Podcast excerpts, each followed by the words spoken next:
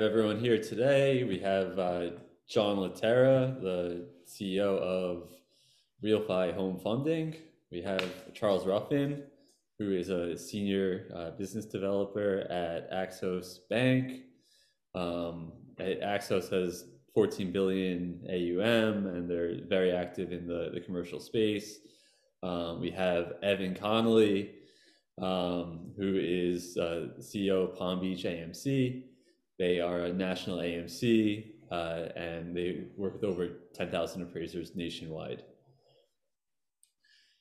So we're uh, the topic of today's webinar is uh, challenges in today's real estate market, and we, we basically just wanted to initiate a candid dialogue about uh, real world problems and issues that that we face as as lenders, as appraisers um, in the industry today, um, and just offer up not only issues but potential solutions to those issues. Um, so with that being said, I'd like to start with John.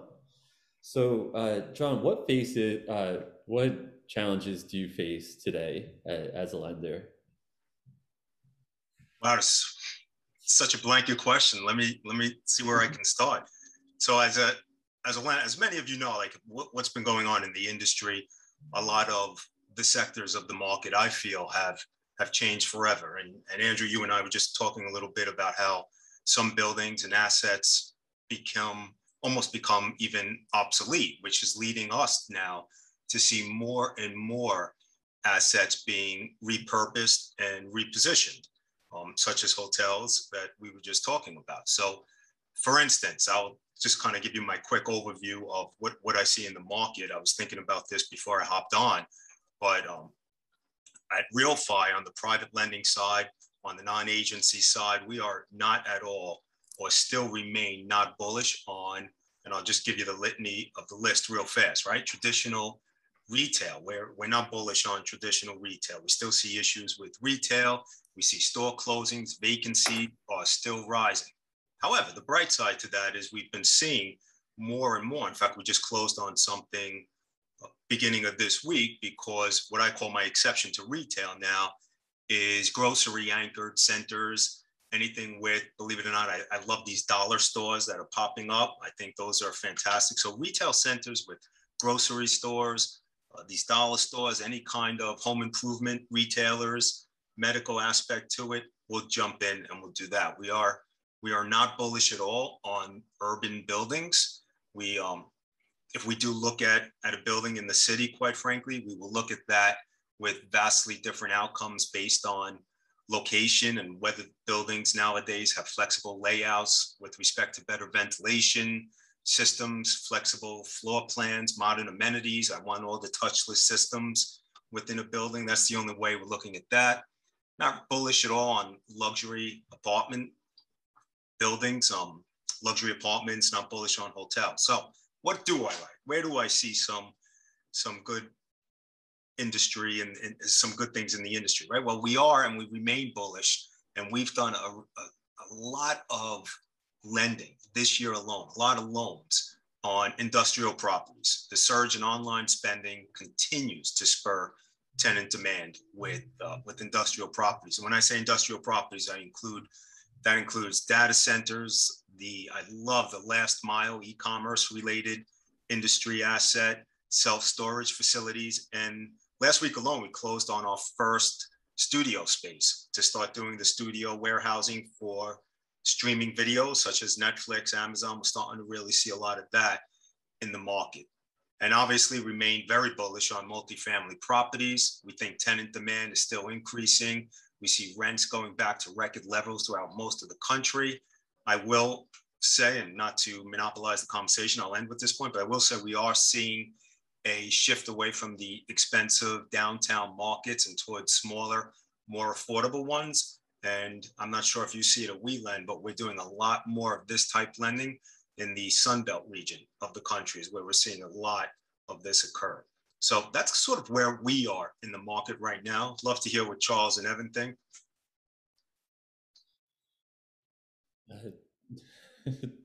Charles, feel free to. I'm, I'm an AMC guy. I just know that the Sun Belt is the fastest growing, you know, the South and the Southwest is the fastest growing region in the country, and, and we're very busy there. So I, I can, uh, you know, I can concur with that. But as far as lending goes, I'm the AMC guy. So, and we're mostly residential. Sure, I can step in and give you my viewpoint.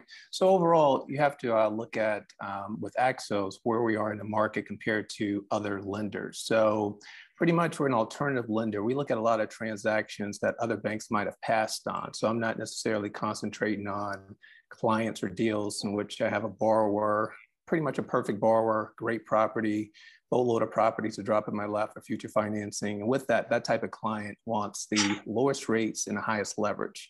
Our platform is based upon uh, basically storytelling. So there's some reason why you're going to come to Axos.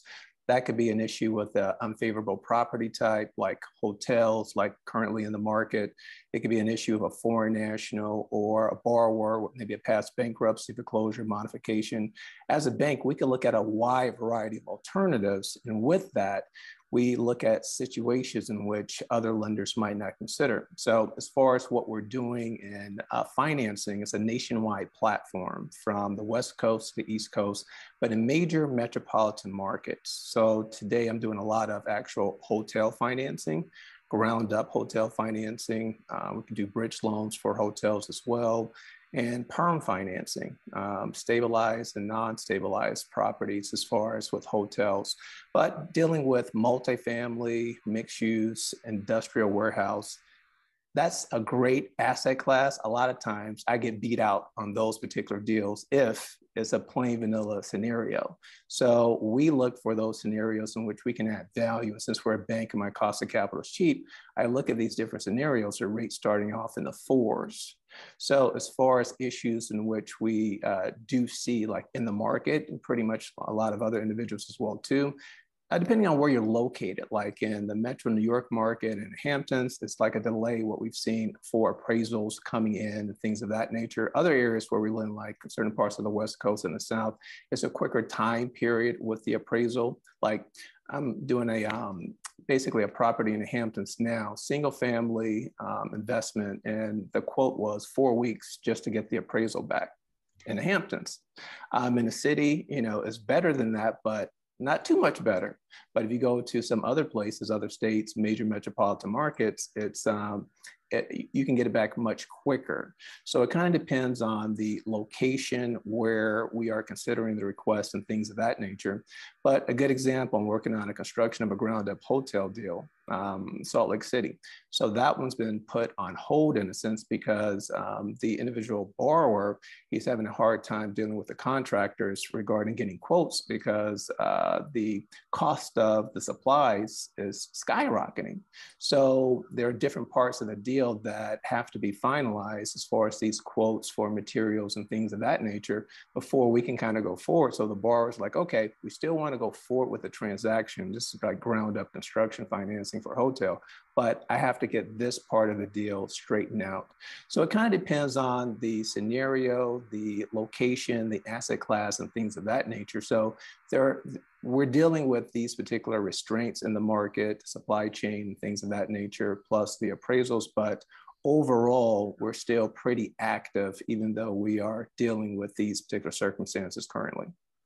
Yeah, I think that's a great point, Charles, um, or several great points. Um, and, and, I'll just kind of use uh, your, your comments on the, the appraisal issues that you're, you're facing uh, to just shift gears to, to that focus for the time being. Um, so we find that uh, today when a deal comes in and it's signed up, the the key focus at the, the initial stages is just ordering the appraisal, making sure that they're getting out to do the inspection. It's almost like the transaction is focused so much around the appraisal process because of the potential delays involved. Um, so I, with with that being said, uh, Evan, like what issues are you seeing on the ground with uh, with your appraisers? Um, in like, do you see a shortage? Uh, like, just be our eyes and ears for us. Sure, sure. Turn times increasing is is legit in most markets. Um, and you said shortage. The statistics say that there is an appraisal decline in population. Um, and I can throw some statistics so you understand that and explain why it's happening and what's being done about it. But to address this particular issue, uh, this is this is volume and market driven, right? Um, I would say to someone, raise your hand if you feel guilty in our industry that so many people were, were out of work in the beginning of the pandemic and we our phones ringing off the hook because of rates, right? So the volume right now, because of purchases, because of refis, is in certain markets causing the delay. In 2018, 2019, you could turn an appraiser appraisal. In New Jersey, we were turning it in five days, right? In Texas, California, it, it's five to seven, tops 10 days to turn an appraisal. Now, fast forward to 2020, 2021, we can still turn something in seven to 10 days in New Jersey, but Texas, if you're in the Houston market or the El Paso market, you're talking three to four weeks. Um, and, you know, Maine and Colorado, those are tough markets. And those are markets where there are not a lot of appraisers. So that's both appraiser population and volume driven.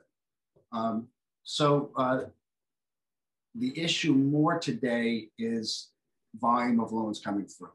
And you know, our, our phones are ringing. We're blessed because the phones are ringing off the hook if you're a loan officer you're, or you're a, a broker. Um, the statistics do say though that the appraiser population is declining, right? And there's reasons for that. So in 2013, there were 89,000 appraisers. 2021, there's 78,000 appraisers, 12% decline in eight years, right? And that's accelerating. And it's accelerating because 50% of appraisers are over 50 years old, 10% are over 66 years old. So the major governing bodies for appraisals are taking action now because of this.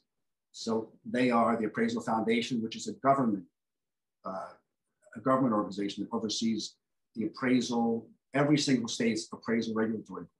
The other one is the Appraisal Institute, which is made up of, uh, it's like the MBA right? It's made up of every appraiser in the country. They join this institute. So they recognize that there's a shortage. There's also a tremendous diversity shortage. So they have programs in place. The reason it's hard to get new appraisers is the barrier to entry is very challenging for someone to want to do, right? You're a young person, you want to get into the industry, you've got to take, it's the better part of two years before you have a license. You're taking 80 hours worth of courseware, you're taking four tests, then you're working between 1,500 and 3,000 hours, depending on the state, under uh, as an apprentice under a real appraiser. People could be willing to do that, but the appraisers aren't willing to do that because they'll lose, they'll spend time on someone, they'll lose that appraiser, or they'll get a, a real winner, they'll hire them, and then that person might leave in a year and start their own business. So there's a yeah, that, that's after four years of college, right? No, uh, they that was true, John, but they've changed that. So you don't need a college degree in order to become an appraiser now. That's a recent change within the past few years, which is a good change.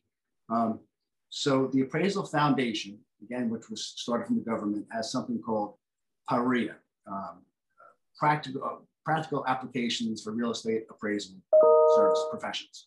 And they are using innovation to change the criteria to become an appraiser. Uh, it's a lot of it is, is virtually driven.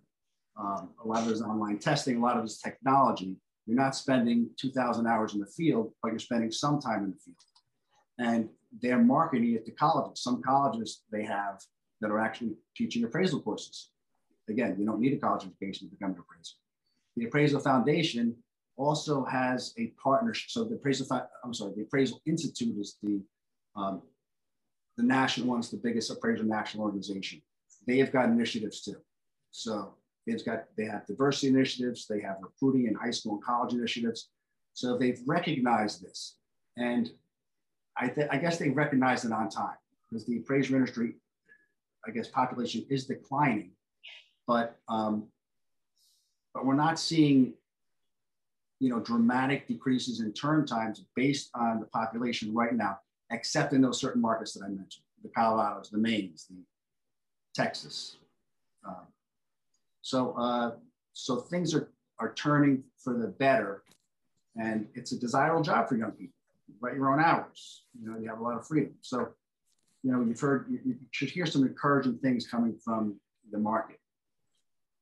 Hey, Evan, quick question, quick question. I know in, in the height of COVID in, in March, I think it was a night when 2020 that the, if I'm not mistaken, I remember reading something that the Federal Housing Authority eased all the standard on the appraisals and they were allowing the drive-by desktop valuations. And is that, do you still see that occurring or is it back to the stringent standards? No, so you're absolutely right. Great question. So in March 2020, the FHFA instituted that, that you could do desktop drive-by appraisals. Um, and last week in San Diego, last week the, uh, the MBA National Conference. So Sandra Thomas Thompson is the uh, director of the FHFA. She made an announcement to rousing applause that she's going to reinstate, they ended it, they're going to reinstitute desktop appraisals. But what she's really talking about there is in rural locations. So she's talking about the appraiser who wakes up in the morning, leaves the home office, drives to Timbuktu and reviews a property, inspects it, then drives to East Jabib and reviews a property, and then gets home at eight o'clock at night and supposed to sit down and do their desk work. So she's that was the main focus of what she's talking about is easing those restrictions on those type of rural properties. Whether we'll go into the overall market is, a, is still a big question. Um, and quite frankly, if I was buying a house, I do want the appraiser to do the inspection. Right. Um, so for, for large part, uh, um, that should help in some markets, and she has just reinstituted it. It's almost like you're, I, I mean, just to comment on your point that you you want a real person to like to go to the house and physically inspect it. Um, I mean, I feel like that would lead to a whole host of issues of just by doing uh, and allowing drive-bys that like uh, people uh, like first-time home buyers or unsuspecting may not know, but they're they might have a an issue with the the boiler or like uh, some other like utility in the home, uh, which wouldn't necessarily come up in the inspection because the the the inspector didn't physically go to the premises. Exactly. I I this is an anecdote, but I was talking to one of my loan officers about this recently. One of my customers about this recently say your brother or sister comes in they want to borrow some money to buy their first house. She says, all right, I'm going to put 20% down, put 60,000 down. Can I borrow $240,000 from you? And you say, yeah, sure, I have the money. I'll, I'll lend you 240. And she says, oh, I'm going to pay you every month. I'll pay you with interest every month. And he says, can I, and you say, can I go see the property with you? And she says, no, don't worry about seeing the property. It's not a big deal. You don't have to see it. Uh, and then she, he says, well, is, you say, it was it inspector or, or is the appraiser going to see it? No, it's all going to be done on desktop. Don't, don't worry about a thing. It's fine. You know, you're not going to give her your money. so that's that's an issue, and that's how an underwriter thinks, right? That's not how a broker thinks. And I love brokers, and they give us a lot of business, and I love LOs. They give us a, a lot of business, but it's someone else's money, and you want to close a deal, you want the deal to go through. Um, but if you if you need to think a little bit like the underwriter who's really thinking like it's my money um, in the same token the appraiser who appraises the property is thinking i've got to get this i've got to do this job right. Believe me appraisers are just like us. They they want a new home buyer to get into that house. They want the seller to sell the house. They want the real estate agent to make their commission and the lo to make their commission right? They want to keep their license so they're going to do what they can to make things work so that deal can close within the parameters that they have. But if an appraiser gets on a chase, you know, you sell a loan to Chase or Wells, appraiser gets on a Chase or Wells do not use list, that's the scarlet letter. I mean, they're, they're going to lose money for a couple years, and, and, it's a real tough issue for them. So as much as the appraiser wants it to work too, they're, they're kind of bound by the regulations that are in place. Um, and, you know, they're kind of thinking like the LO and the underwriter combined. yeah, if I could, um, and if I could just add a comment um, to yeah. Charles's point, as as bridge lenders, I'm, I'm listening to you, and obviously, as Charles alluded to, we're value add lenders. Where there's always a story, special circumstance, something. So when the desktop appraisals and the drive-bys were occurring, again, I mean, we saw a tremendous opportunity to jump in when a lot of banks were actually jumping out because we have the wherewithal, since we balance sheet the majority of our loans, to just lower the LTVs and to juice up the yield a little bit and take that additional risk of not actually seeing the inside or having the full blown appraisal. Number one. Number two, uh, what, and, and again, I'm coming at this more in the private lending world, not from the banking world, but the other luxury, I think, bridge lenders, and I know WeLend and Axos has the same luxury. Oftentimes, we can close without an appraisal. Obviously, we're still going to send one of our guys there, look at the property, walk the property, close the transaction, and then wait for the appraisal. So those are sort of just two ways that I know, at least during COVID, COVID, and even while the shortage remains, that we were getting around the whole appraisal shortage. Yeah, and I think another strategy is just to uh, order a rush appraisal and then uh, wait for the verbal. So figure that'll take three to five days, um, and then uh, it, close and then just get the, the appraisal report afterwards. But obviously, you don't only want to do that with a, a trusted appraiser uh, that you've worked with a lot of times in the past. Um, so, well, quick point from uh, Axos' point of view.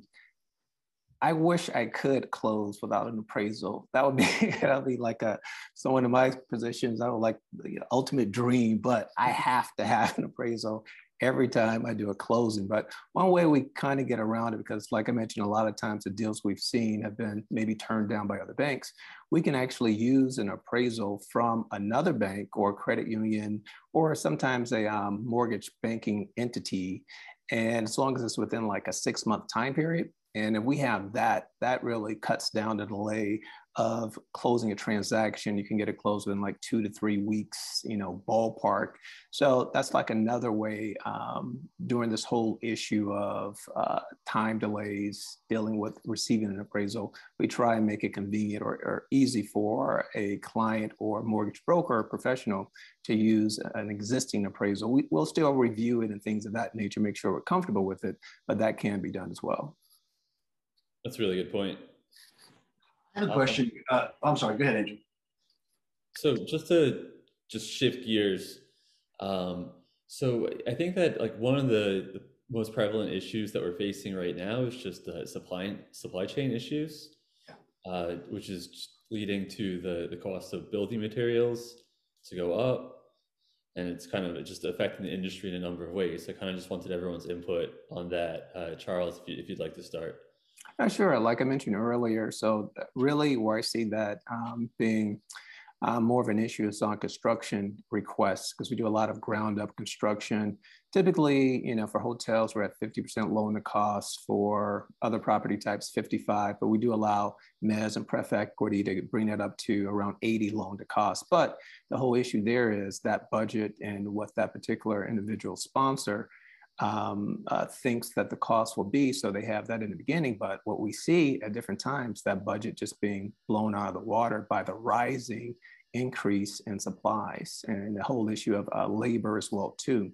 So that's where I usually see, you know, more recently over the last, you know, six or seven months, see that particular um, being in the forefront uh, on the construction area. The other area in which we are in, as far as permanent financing and bridge loans and things of that nature, a lot of times we're not more, we're not really as much into the value add space. So the whole issue of the supplies and things of that nature needed to, you know, uh, reposition a property, whatever, that isn't necessarily a bigger issue because the properties are typically in decent condition, or it might be a lease up play or something that nature. So really is more what we see that on the construction side versus some of the other perm um, bridge scenarios with the bank. Sure. Um, John, what are your thoughts on the supply chain issues, the lack of uh, lack of construction labor that's out there in the fields? I think Charles summed it up brilliantly. I the, the, one thing that I would add is from again from a lender's perspective, when we're on these new construction and we're on a ton of new construction projects right now, a typical investment or a typical loan for us would be a, a 12 to 18 month maturity. But because of all the bottlenecks and everything that's occurring, we're seeing those maturities go to 24, even 36 months out. So we're taking that all into account when we do our disbursements or allocations and our extension fees, obviously. And the the last aspect is also where we're assisting the sponsors and the builders in making sure their projections are, are accurate. So you're not going to get a building done in New York or New Jersey or even Connecticut any longer in, in 12 to 18 months. You're not getting CO'd in 24 months, and just because of everything that's going on. Yeah, John brought up an excellent point too. As far as our lending on the construction side, another aspect that makes us kind of unique is we will provide financing to stalled construction projects. Because certain times a lender uh, might be more or less um, at a point where um, that particular project has run over budget and they're like, well, you burnt through the time period in which this loan should have been, you know, wrapped up. So uh, depending on the scenario, we will be willing to step into a project that has stalled you know, assuming it fits our uh, leverage requirement, and sometimes that particular client might have to put, you know, more equity into the deal. But I think that's very unusual for a bank being able to step into a transaction of a stalled construction project. And typically our rates are usually in the mid fives for construction financing. So um, it makes it very appealing for those scenarios in which we have a sponsor that has a lot of equity or have the ability to maybe pay down the loan sum to move that project to fruition. Yeah, I'll add one more comment also, Andrew, that, that we've seen that really is helping sponsors. Obviously, as private lenders, when someone puts in a puts in a disbursement request. We're out there the same day, and we usually have funds to that sponsor or to that borrower the same day. So once you get all of your laborers paid within 24 hours, everything starts to really run a lot more fluidly after that. So we've had great success doing that. That's a that's a huge benefit. I mean, just because uh, draws can take a lot longer with other institutions. Um, so I think just regarding um, the just the, the issues surrounding construction, right? There's a shortage of labor. There's uh, increasing supplies, uh, price of supplies, um, and then there's a, a tightening uh, finance market as well, just because uh, most lenders aren't especially depending on the asset type. On certain assets, uh, pools of capital have dried up for construction. Um, so, namely retail, like uh, retail construction financing is a, a, lot. It's a lot more difficult to come by today. Maybe with the exception of like triple net assets that are um, have guaranteed leases from McDonald's or another another corporation like that. Um, but what issues are you guys seeing on the ground from your borrowers?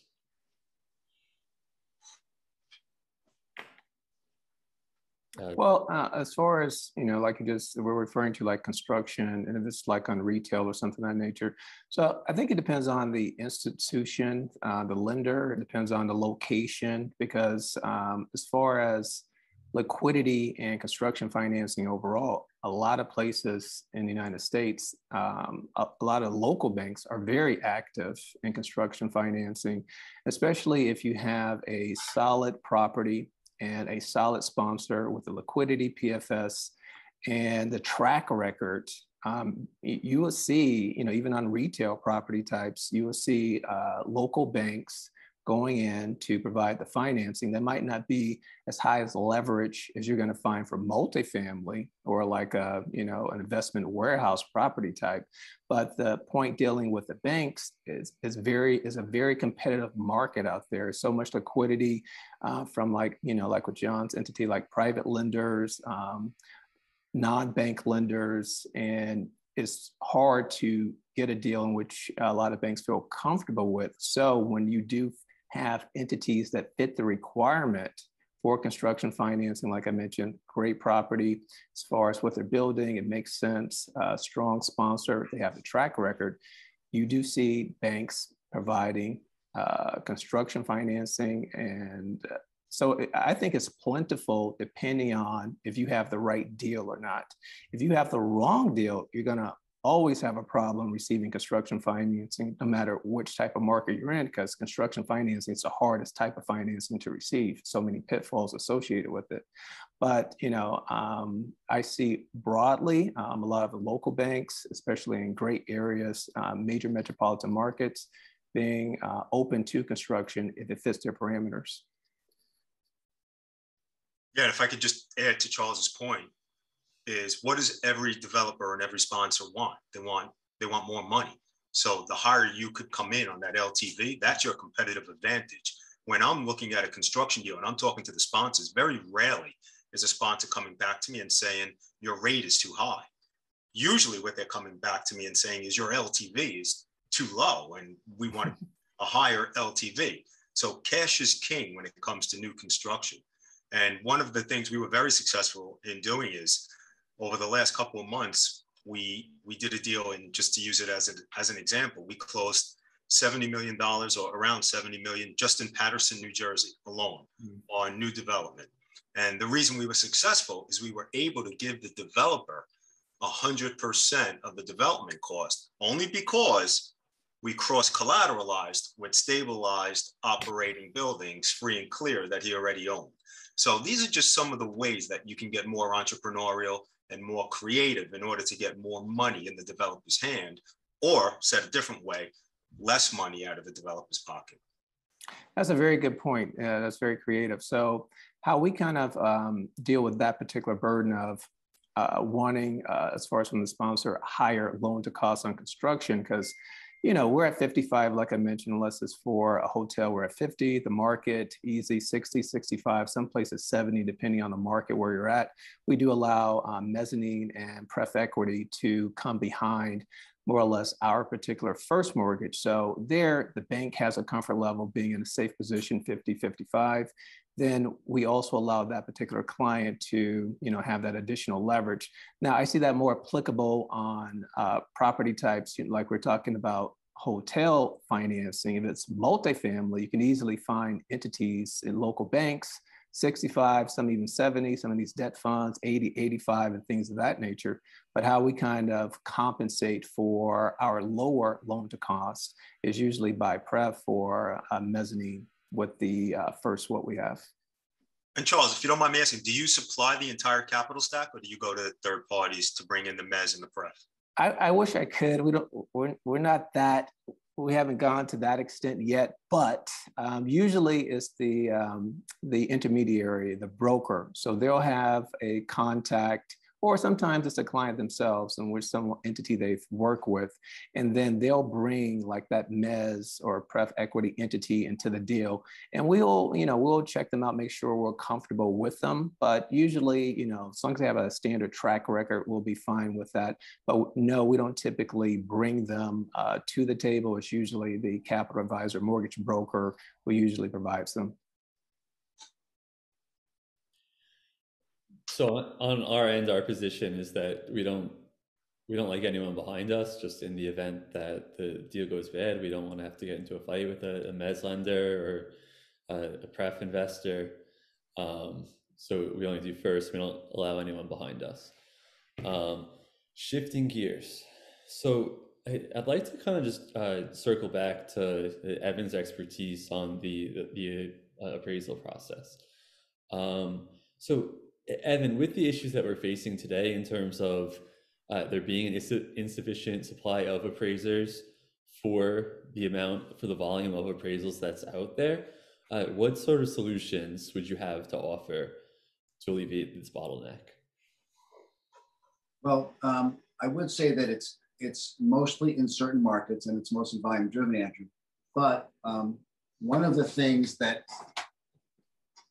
that uh, is causing pressure on appraisers is that the rules when we had normal volume, right? Um, and we all have to agree volume in residential has increased dramatically. Refis have increased dramatically since these rates came down. Brokers and LOs are saying, hey, we can close in 20 days, we can close in 30 days. Um, and you're not necessarily factoring in if you're in El Paso, Texas, if you're in Waterbury, Connecticut, that's going to be a three week turn on the appraisal alone, or you're going to pay an exorbitant amount of it because of inventory, right? So I, I think that more of transparency in what's realistic in certain markets. Now, again, if you're in New Jersey, uh, if you're in um, certain markets in Florida, you can turn in six, seven days. Others neighborhoods in Florida, depending on the zip code, it's three weeks, right? So um, again, it's like market driven, the volume in that market, which can change, you know, from month to month. And it's what you're promising your customers, right? Um, and, and I don't want to say as an AMC, oh, you know, you know, uh, we can't get that done in, in seven days. It's going to take two and a half weeks. But what we do and what our customers appreciate is we give you the information. We tell you exactly what's happening, what's possible. We'll say, yeah, we can get this appraisal done in eight days. It's going to be $1,200. If you can wait 14 days, it's going to be $600. So people appreciate that choice, um, depending how, how fast someone wants to get into that home or want to close the deal. So that's one thing that could alleviate pressure. Um, rates next year, uh, let's see what let's see what happens. Um, home prices are supposed to increase according to Goldman Sachs and everybody else. Um, housing starts are up, but inventory is still probably going to be low. So uh, you know, we'll see. It's it's really market and volume driven. Sure. Um, so, do you have any like particular suggestions as to like the technology that could be implemented? Or like other measures that AMCs um, could implement in order to speed up the process? Great question. So there has been a lot of efforts to create a technology that could solve this problem. Right? Google invested, I don't know, $40 million in a company, still a private company, um, that was hopefully going to help change the market. So appraisals would still do the appraisal, but they do it at their desk and use virtual tools. It, it it's uh, incapable of accomplishing that without the, the real home inspection. Um, so that didn't take off. And there's been other companies that have been trying to do it. It's a massive market, right? So there's there's technology tools, there's AVMs, um, but there's nothing that's really going to change the supply demand issue in certain markets while they're still required to do a physical appraisal. I don't see the physical appraisal changing very soon. John mentioned earlier what the FHFA said. And again, I think that applies to rural areas and low income families more than the general market. Um, so uh, there's not a technology right now. I mean, we're, we have our technology that text appraisers in their field rather than having to wait until they get home and read their email and get up on status. We're in touch with them constantly, you know, every day. We work with these appraisers day in, day out, you know, six, seven days a week for the last two years. They're working that hard.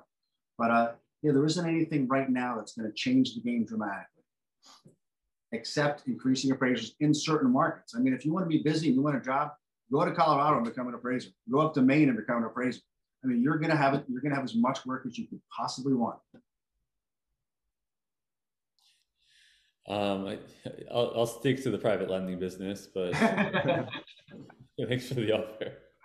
Um, so uh, you had mentioned earlier that like one of the factors that's relevant, which I, I entirely agree, is the, the, potential for rising interest rates in the coming years.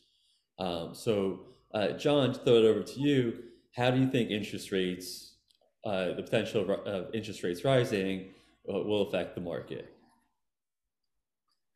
Yeah, it's a good question. I think from depends on which market we're talking about, and I say that because very oftentimes you're looking at it from a buyer's market, a seller's market, a private lender's market, a um, a banker's market as compared to a to a to a private lender's market. So I think generally speaking, you, we need to start by looking at the broader macroeconomic trends and how those translate into, into physical real estate along with the interest rates rising. So I could just talk about it from a private, lend, private lending standpoint, which is sort of my specialty. And obviously, uh, the Fed has often come out and said it's going to be a low interest rate market from here on in. We've seen that. But if the rates are and, and we've seen them tick up a bit. And as they continue to tick up, it's just, it, it really helps the private lending market. I mean, that now obviously the spreads are less competitive. More and more sponsors, more and more borrowers tend to flock towards the private lending, not having to deal with the institutions, not wanting to go through what an institutional bank will obviously make them go through in, in an effort to get that loan. We, I think, uh, in addition to just interest rates and what interest rates do the do to the market, you have to ask yourself what will also be the primary economic drivers over the next few decades, and how will those economic drivers impact demand or lack of demand for certain asset types, for certain types of properties. So it's it's really not just how the interest rates are going to affect our market, but I truly believe it's more or less how the broader macroeconomic trends are affecting all of our markets. Yeah, it's a great point. I mean, uh, with inflation increasing at the rate at which it is, um, I think that's uh, more of a concern and more of a, a, driving factor than the potential for interest rates to go up next year, significant uh, 25 percent. Yeah. Um, and I, I, think that just kind of ties into just the overall theme of just like, hey, um, there's a certain shift in the overall uh, economy right now, which is affecting the real estate market. So, namely, uh, with inflation going up and uh, with uh, this supply chain issue that we're facing overall, um, these are the sorts of factors which are impacting real estate investors. And then uh, we're kind of just seeing the the, the effects from uh, from their activities. Um, yeah, if you recall, Andrew, not to, I mean, you made a, a, great point. If you if you recall March of 2020, right, the initial expectations of a protracted recession and recovery is going to span several years. Well, that never occurred. In fact, the the economy began to bounce back as quickly as it shut down.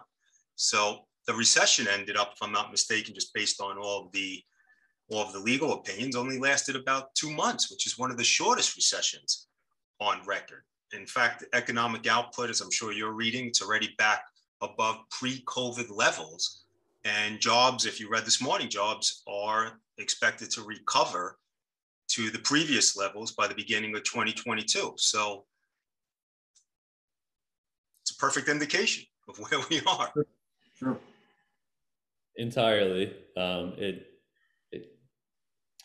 it's kind of given the the strong uh, economic state that we're in, uh, the gov- the the idea that the federal government would want to issue 3.5 trillion dollars in like so-called uh, like bailout money, which it, seems like that moment that there was significant pushback on that number and it's going to be reduced significantly. But it, it almost seems like that number should be curtailed significantly uh, to be in line with where the economy is at this point. Yep, I agree. Um, so, uh, what other high level issues are you guys facing on the ground? Like, what are you seeing from your investors uh, in terms of the issues that they're facing?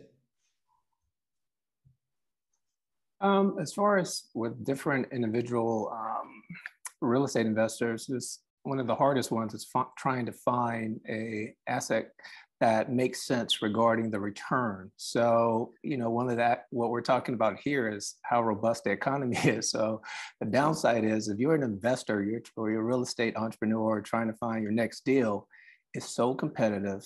Uh, the prices, depending on where you're at, is, you know, so it, it doesn't make any sense as far as what return you uh, are trying to achieve. So I think that's one of the the bigger issues here uh, in which you do find uh, these investors running across is just trying to find a decent deal that makes sense. So uh, investor side, that's uh, one of the issues I've seen and, you know, just working with different investors in general, looking at different setups and analyzing it. And then they go to the next one and next one and things of that nature. Or you might end up in a uh, bidding war for a particular property. So that's uh, one of the main aspects I see associated with such a robust economy.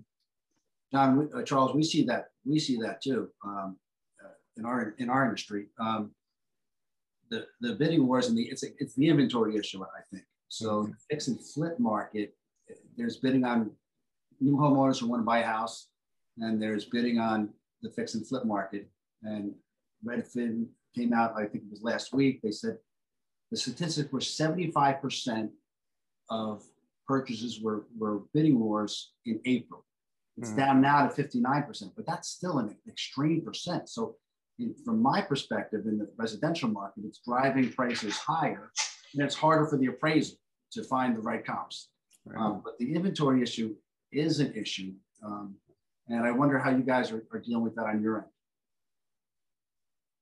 Yeah, well, I, I, I could tell you what, what I think and what I see happening is, is very interesting. And as I alluded to before, we've seen fund managers, just fund managers these private equity funds, the aggregators, the hedge funds, they've raised huge amounts of cash in order to pick off a what I like to call the predictive wave of distressed notes and foreclosed properties that everybody thought was going to come out of, of this long stretched recession that, that we talked about.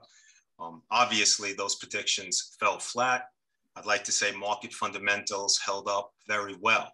So investment cash, both domestic and foreign, it's it still continues to surge Right. into the U.S. And and why? Because we still have low interest rates, and we still have attractive real estate. At least offers very attractive returns relative to risk. So you have all your institutional investors who need to keep their portfolio of stocks and other assets in balance. They turn to real estate when those values fluctuate and portfolio concentrations get out of whack. So what does that all come down to? Well, it's heightened the interest of these institutional investors to now come in and start picking off single family homes and single family rentals.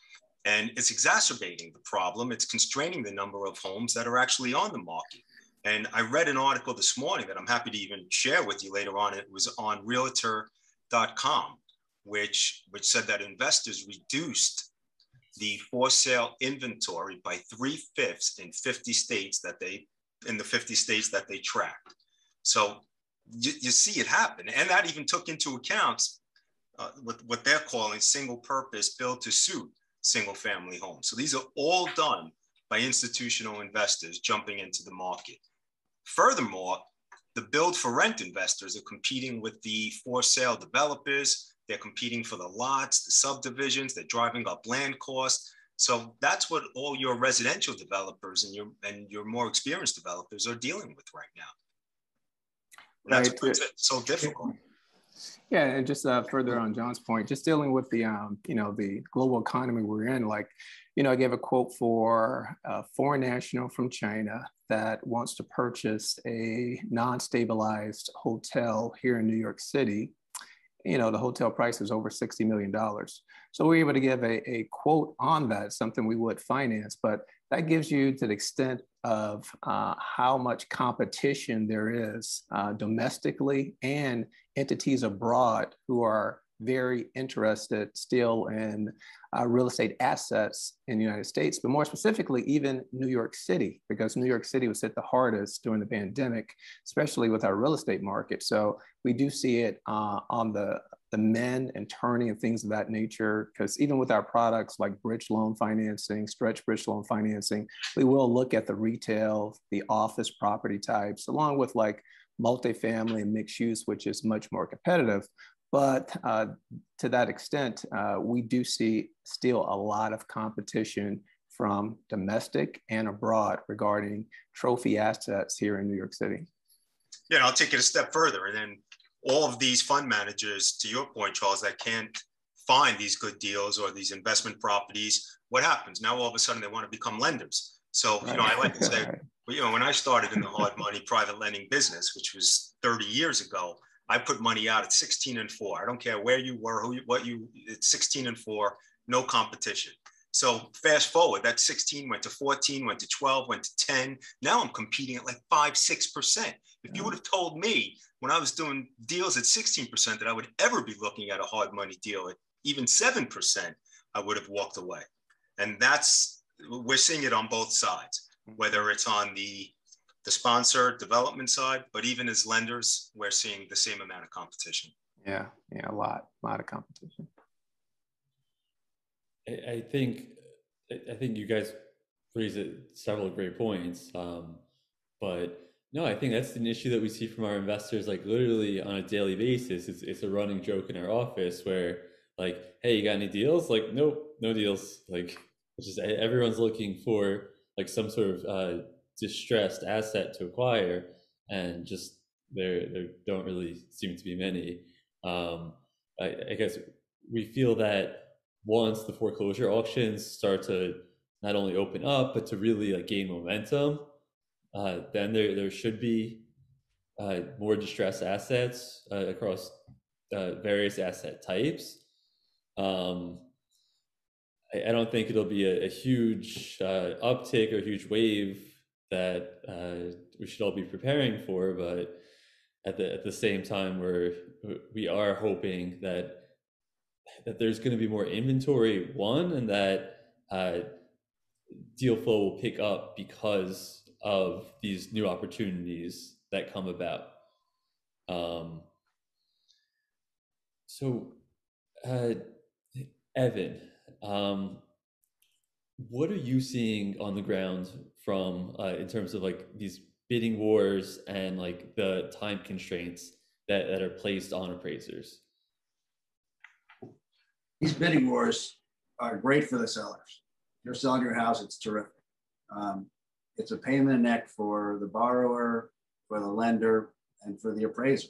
So just just this week, I won't this this week I won't mention my customer, but president of a lender's daughter was buying a property, and the contract price was 249, and I, I mean the, the listing price was 249, the sales price was 279, 280, right?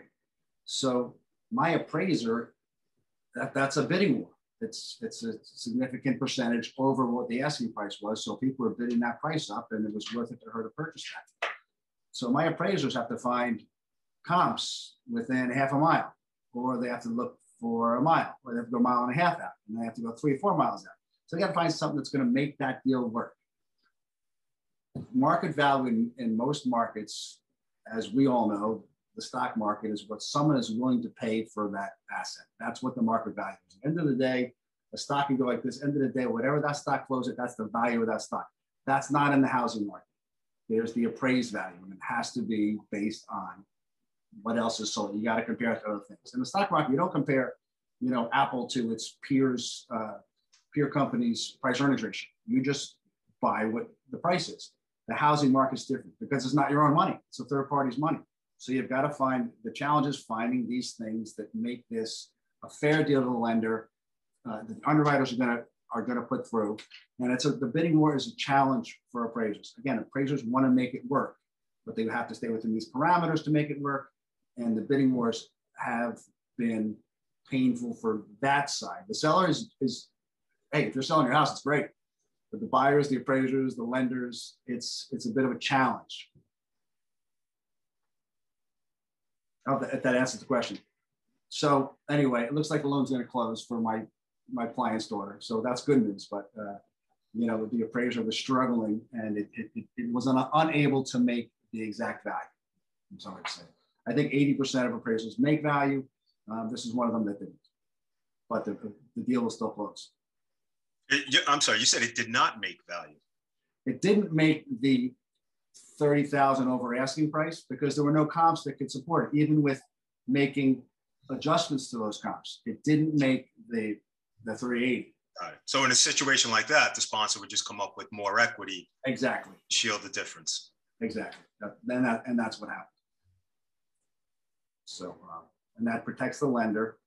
Uh, but it's, yeah, the, the inventory issue is, is real and it's, that's what's driving, and the, and the bidding is what's driving up prices, and it's a challenge for you know the appraisers and the lenders. Yeah, I mean that that story just sounds like so familiar. I feel like it's like so typical for like oh these people got in a bidding war for this house and they went 30,000, 50,000 over, 100,000 over. Um, and someone swooped in later and put a higher bid in. Um, Crazy. Yeah, it's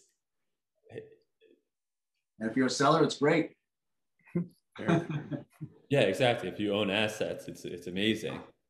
Um, and then you can refi and pull out money based on these these higher values. So it's there's a number of uh, advantages to to holding on to assets right now, which is why the market's so competitive, both foreign and domestic, to acquire these assets, and it helps ex- explain the the compression in cap rates that we're seeing.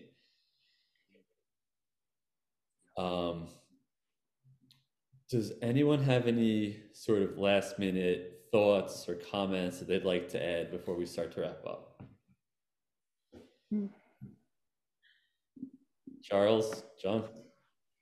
Uh, well, yes, wrapping up, um, you know, it's a great um, discussion we're having here because, you know, the main thing is, uh, even though we have all these disruptions or issues associated with what's going on now within our line of work, the great thing is we are able to work. So the market is busy. We're keeping busy. It might be harder to find transactions here or there, but we are still in a great um, position in the economy to help our clients, uh, to help our company, and to move forward with uh, the mission of what we're trying to do, uh, accomplish our overall goal in general for you know ourselves and for our employers or just for our own businesses themselves. So it, we do have difficulties, but you know it's a great time to be in our market.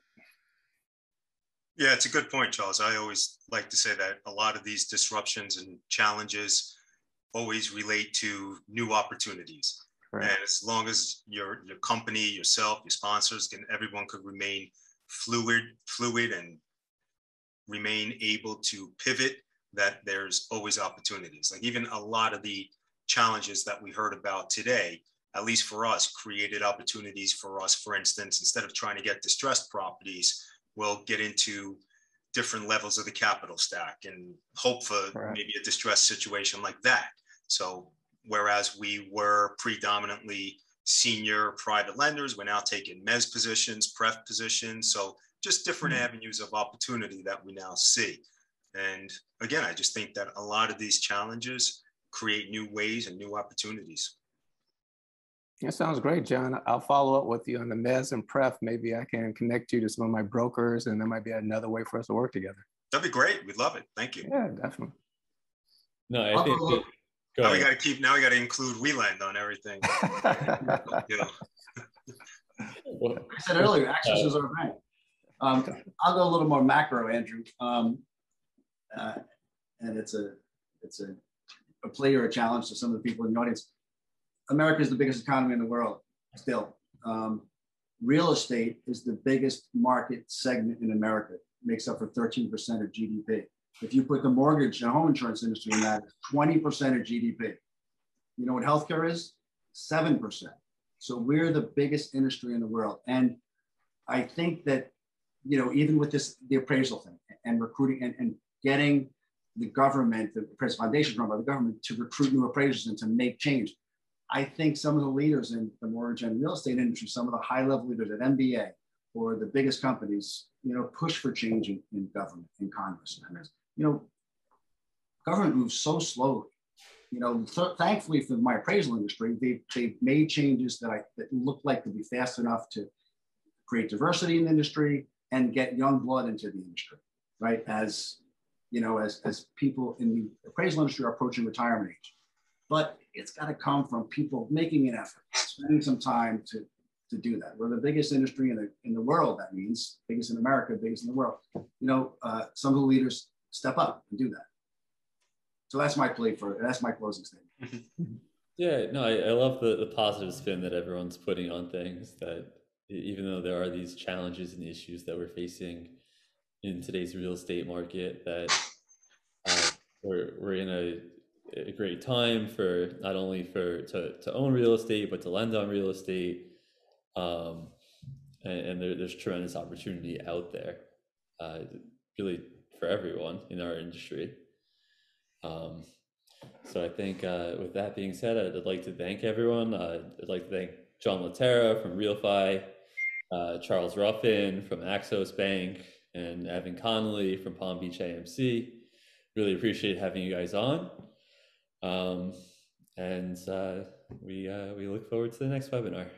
Thank you so much. Thanks for having Thank me. Thank you very much. Thanks, Andy. Take care. Thank you, guys. Gentlemen, nice talking to everybody.